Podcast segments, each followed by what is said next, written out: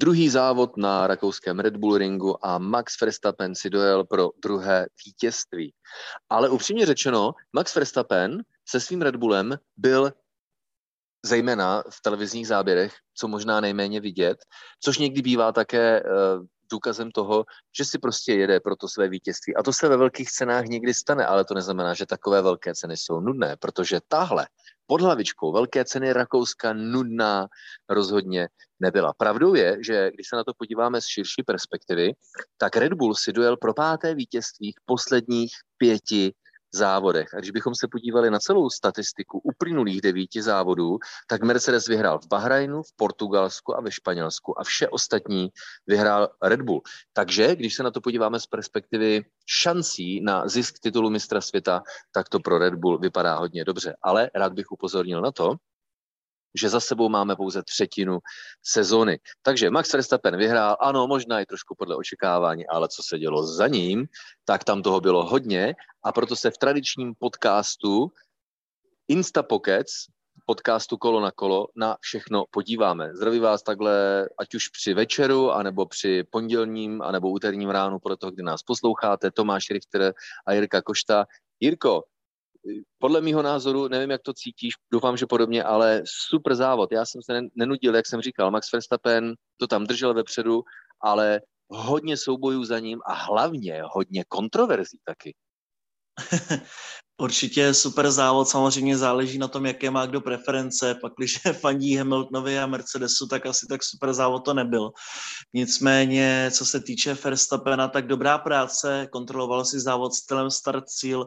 Určitě mu také pomohlo to, že za sebou měl dlouho Landa Norrise, který tam betonoval své soupeře a držel je za sebou.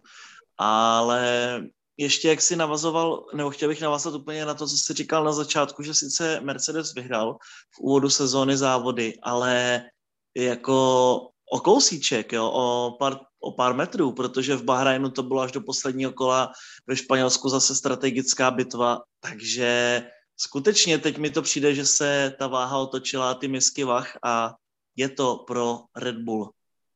No, nepřijde to, Jirko, jenom tobě, přijde to i Luisi Hamiltonovi, který eh, řekl, že prostě misky vach, je dominance, prostě ten, kdo vládne uh, startovnímu poli ve Formuli 1, tak se prostě eh, přenesli na stranu Red Bullu. A nechci tady zacházet úplně do detailů, protože nechceme naše posluchače zase úplně nudit, ale když bychom měli tu možnost, jakože my jsme měli, ale jak říkám, ne, neodkrýváme úplně všechno do detailů, tak uh, analýza dat ze všech velkých cen, z kvalifikací, ze závodu, tak jak to všechno probíhá, tak se to změnilo, zlomilo, ne změnilo, změnilo a zlomilo současně velkou cenou Francie. Já si myslím, že není úplně náhodou, a v tomhle má Toto Wolf pravdu, že ve Francii nasadila Honda nové pohonné jednotky.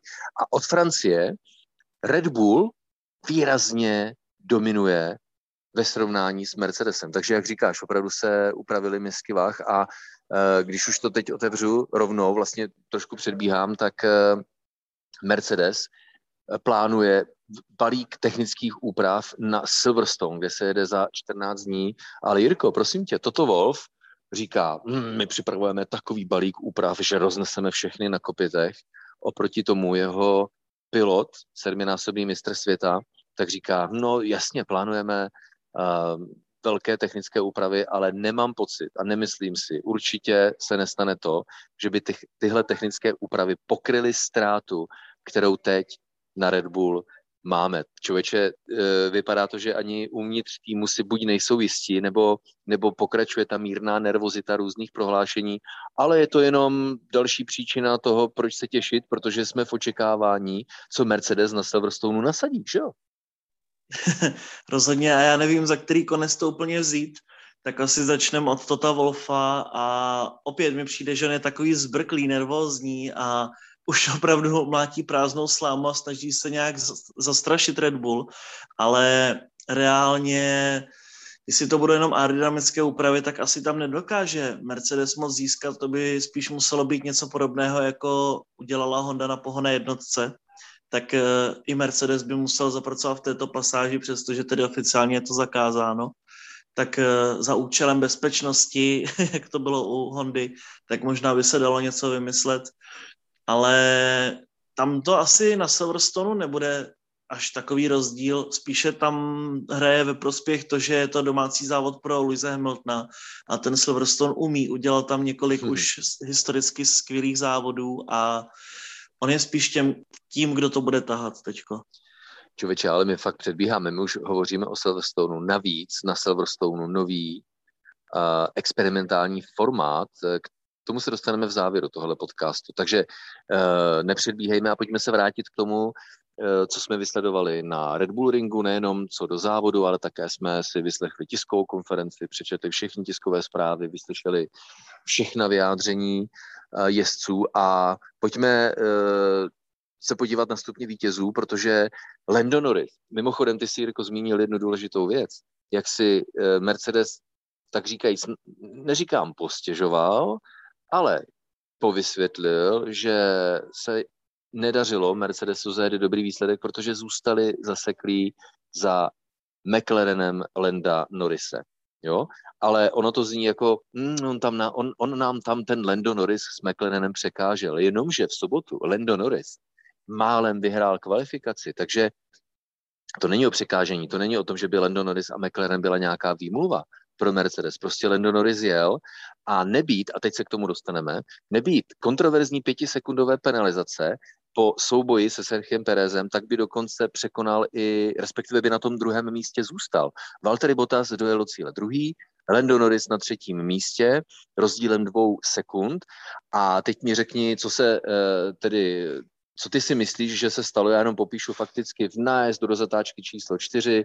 Lando Norris si jel svou závodní stopu, Sergio Perez na Red Bullu se jej pokusil obět z vnějšku a aniž by došlo k nějakému kontaktu, tak Sergio Perez rozhodl držet si tu pozici.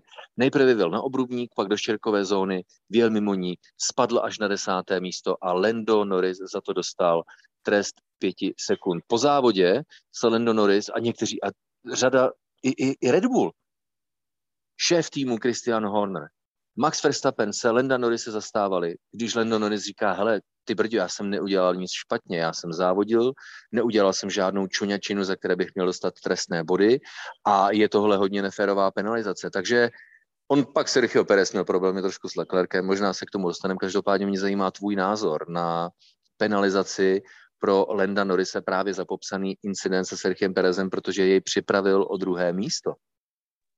Nutno říct, že to bylo hlavně v prvním kole závodu, což také má většinou jinou váhu, než když je to někdy v průběhu. A Karon Čandok upozornil na hodně zajímavou věc, že takhle to bylo mezi Leclerkem a Verstappenem v sezóně 2019, když se prali o vítězství ve třetí zatáčce Remus a tam tehdy Verstappen vyšťouchl mimo trať uh, Leclerca, tak uh, tehdy penalizace nepřišla. A naopak ještě FIA tehdy řekla Leclercovi, tohle to je OK, a potom jsme na Silverstone mohli sledovat ten dramatický souboj mezi nimi právě, kde se vyváželi mimo trať skoro v každé zatáčce v průběhu několika kol. A bylo to OK, bylo to bez trestu, tak proč tady se to najednou trestá kort po startu závodu? Opět ne- nekonzistentnost v rozhodování a v penalizacích. A těch pět vteřin tedy bylo dost drahých, ale mohlo být ještě to mnohem dražší, jenže to měl problémy, takže Lando se dostal alespoň takhle na stupně vítězů. No, eh, je to eh, asi nefér, takhle když s odstupem času si dokážeme eh, objektivně posoudit, protože Lando Norris má pravdu v tom, trestné body by se měly udělovat za nesportovní chování, za, za prohřešky a on prostě neprovedl nic špatně. Pravdou je, že když Sergio Pérez se ocitl v Norrisově pozici vůči Leclercovi, tak tam došlo ke kontaktu. Boom, o soupeře se nemá brzdi, jak se obecně říká, a tam Perezovi penalizace byly v pořádku a on to sám uznal. A on se pak Leclercovi omluvil, že nechce takhle závodit. Na straně druhé je přesvědčen, že Norris si také e, nepočínal správně. Tedy mám na mysli, že Sergio Perez je přesvědčen, že si Norris nepočínal správně.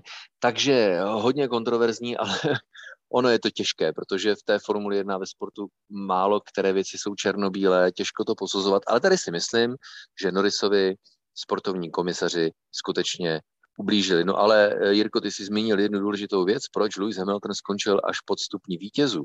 Ještě předtím, než se jemu samotnému podařilo předjet Norrise a Mimochodem, líbila se mi tam jedna hrozně dobrá věc. Hamilton po té, co se před Norise dostal, tak pochválil Norise. Tohle je dobrý chlapík.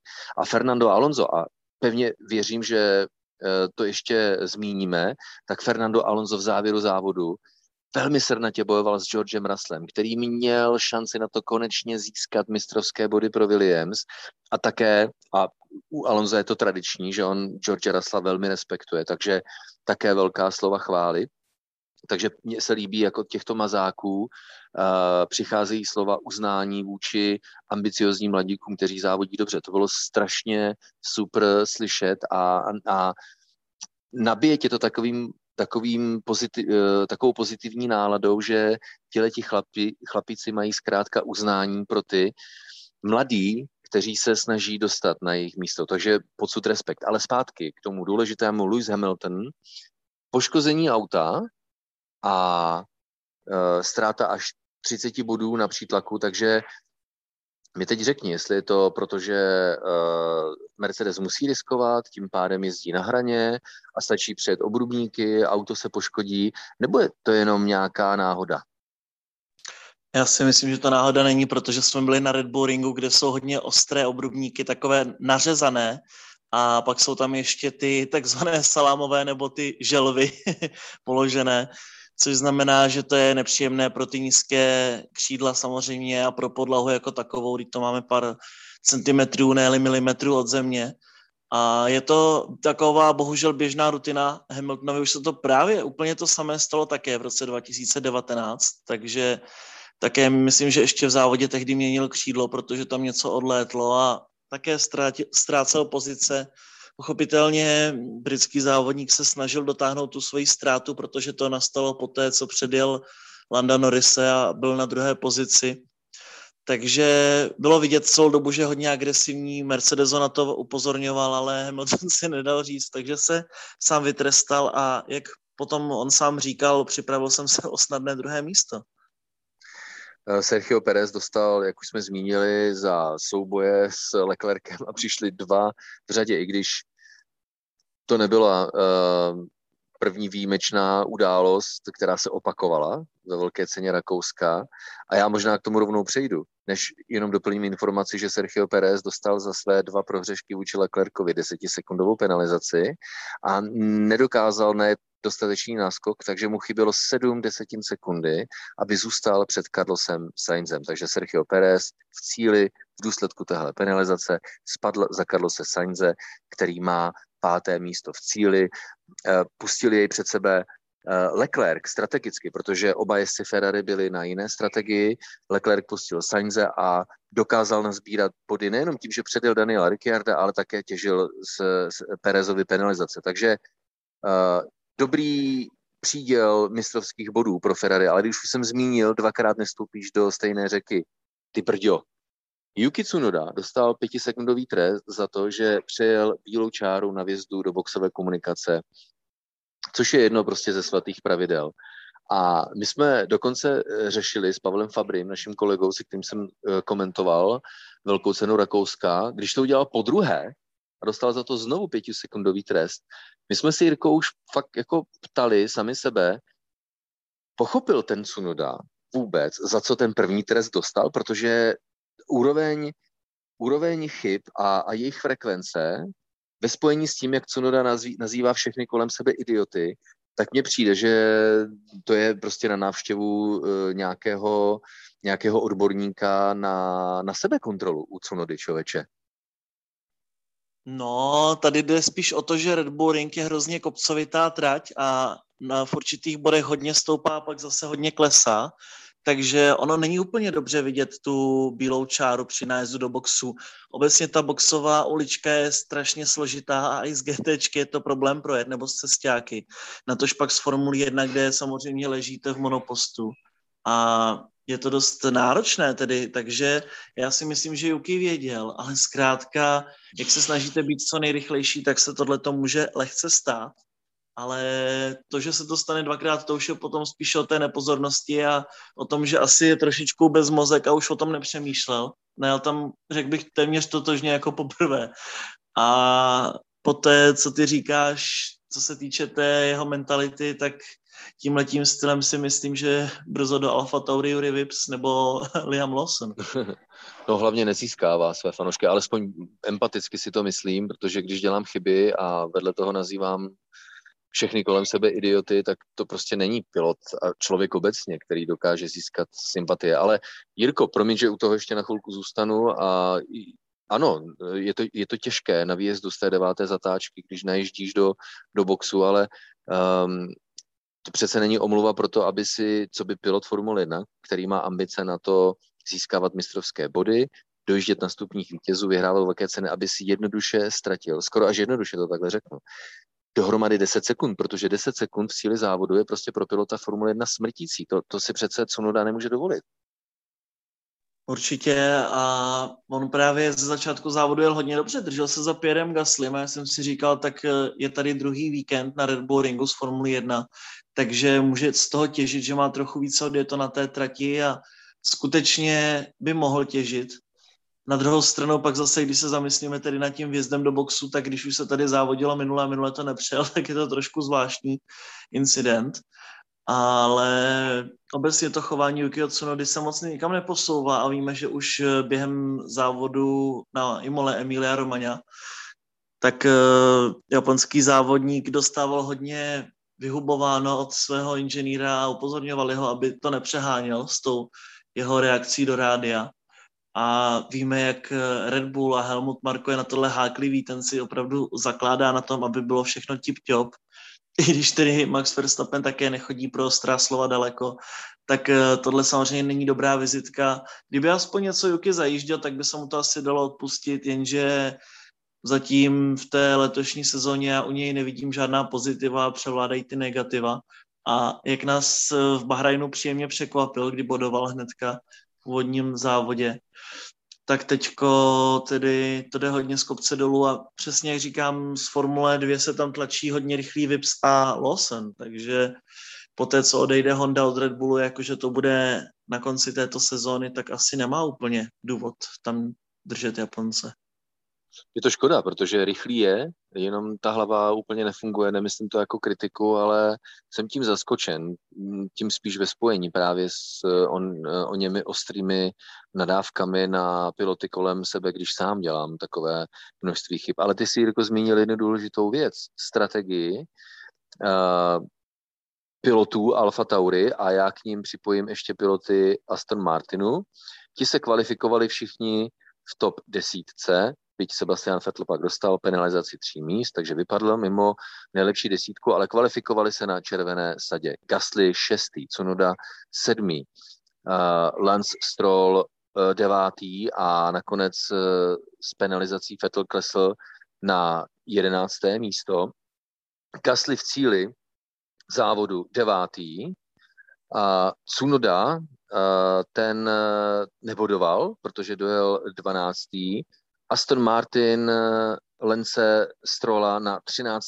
místě a Sebastian Vettel dokonce 17. Já vysvětlím proč, ale než se dostaneme k té kolizi mezi Vettelem a Raikkonenem v posledním kole, tak šéf Aston Martinu Otmar Safnauer a už minulý víkend, eh, minulý týden to zmínil Fernando Alonso, oni nemají jinou možnost.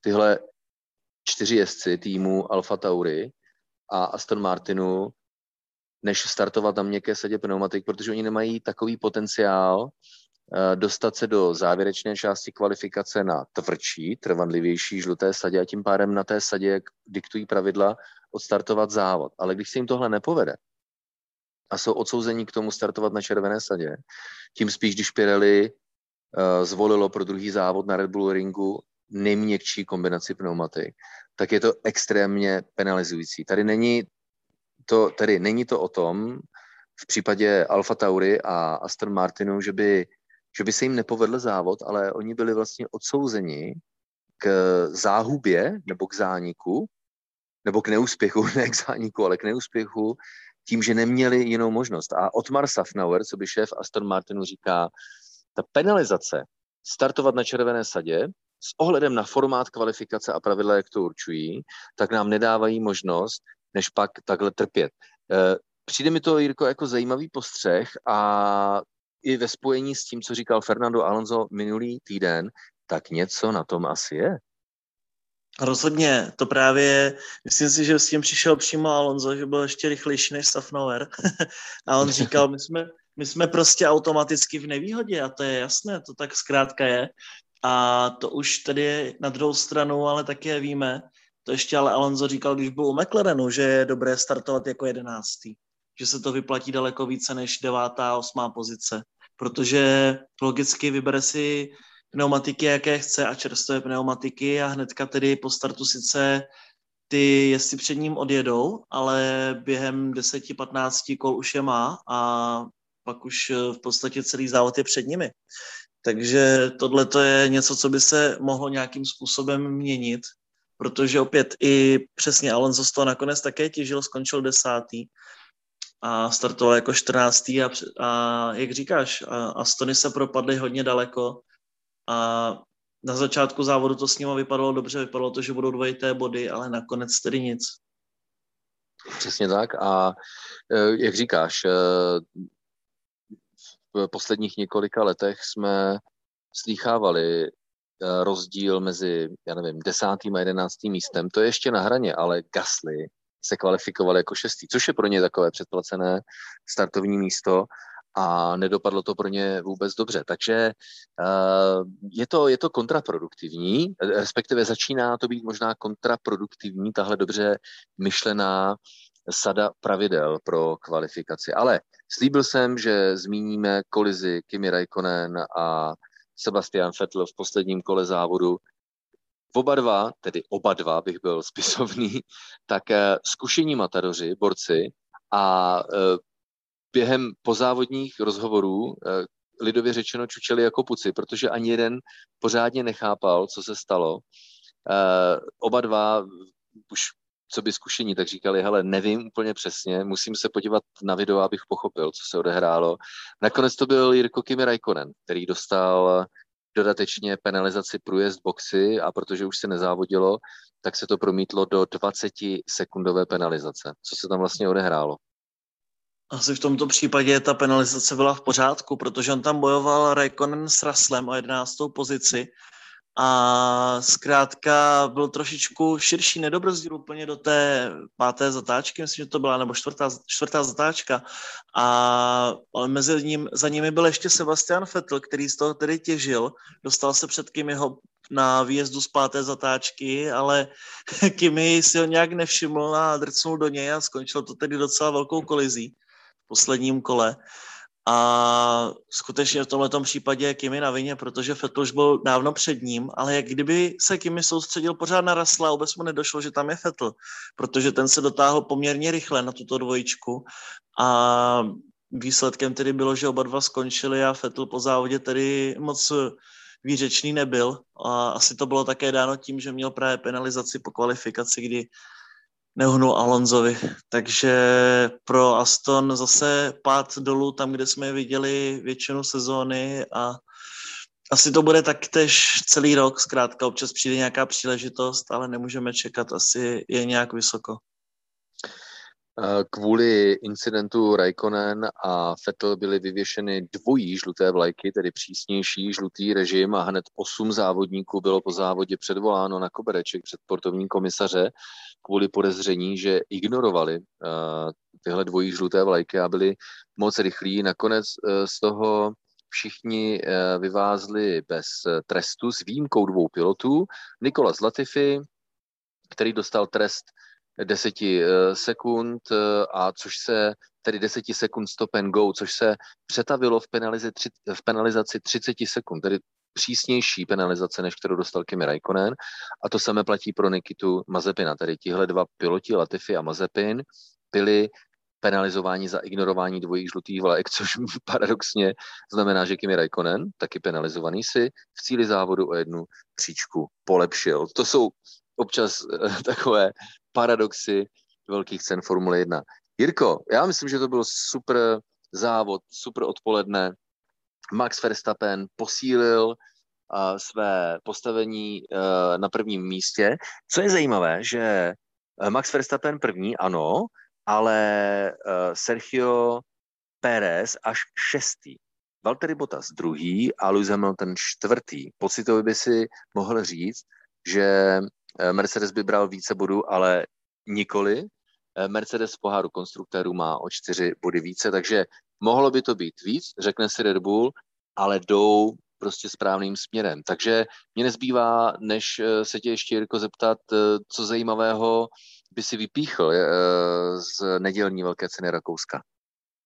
No, ještě bylo zajímavé, že nejprve dostal Valtteri Bottas pokyn, že nemá Luise Hamiltona předjíždět v souboji o stupně vítězů, ale potom z Mercedesu došlo, že zezadu tlačí Lando Norris že by mohl hravě oba dva předjet. Takže dovolili Bottasovi bojovat s Hamiltonem, ten ho poměrně snadno předjel, začal mu odjíždět. A takovou nenápadnou jízdou tedy Bottas, já bych řekl, že dobrý závod, že druhá pozice určitě maximum. A takovým nenápadným výsledkem tedy alespoň se trošičku posunul. Zase možná psychicky nahoru, ale obecně mi přijde, že je takový otrávený a že už zkrátka nemá Botas motivaci a vůbec bych se tedy nedivil, kdyby skutečně odešel z Mercedesu po sezóně. Neříkám, že místo něj půjde Russell nebo že Botas půjde do Williamsu, ale jestli bude Botas pokračovat, tak nevidím úplně nějaký nějaký lepší výsledek a motivace ani pro tu následující sezónu. Ano, to, ale to je trefná připomínka. Hamilton jel vepředu eh, s poškozeným autem, které nemělo dostatečný aerodynamický přítlak, takže se klouzalo, eh, daleko rychleji opotřebovávalo pneumatiky, Botas za ním a nepřekvapilo tě, jak dlouho zase se bavíme občas, jak eh, týmy přemýšlí analyticky a než jim to ta analytika spočítá, tak eh, zdra, eh, zdravý rozum nebo selský rozum je rychlejší. Jak dlouho trvalo Mercedesu, že jestli to takhle budete držet, tedy ten zákaz pro Botase, že by mohl předjet Hamiltona a zautočit na něj. Takže obětujete dva piloty, zatímco když Bota se pustíte před Hamiltona, tak jej můžete zachránit, což se nakonec ve výsledku povedlo. Ale trvalo to překvapivě dlouho rozhodně a bylo to tedy na poslední chvíli, protože už jsem měl jasno o tom, že se Lando dostane před oba dva, protože Bottas, že byl za ním většinu závodu, dokud nebyly zastávky v boxech, kde právě Lando odbýval ty, těch pět vteřin navíc. Takže nakonec to vyšlo a pro Bota se tedy zasloužené stupně vítězů, stejně tak pro Landa a Hamilton tedy pak zajel do boxu a přestože měl nové pneumatiky, tak stejně nedokázal držet tempo a trochu ztrácel.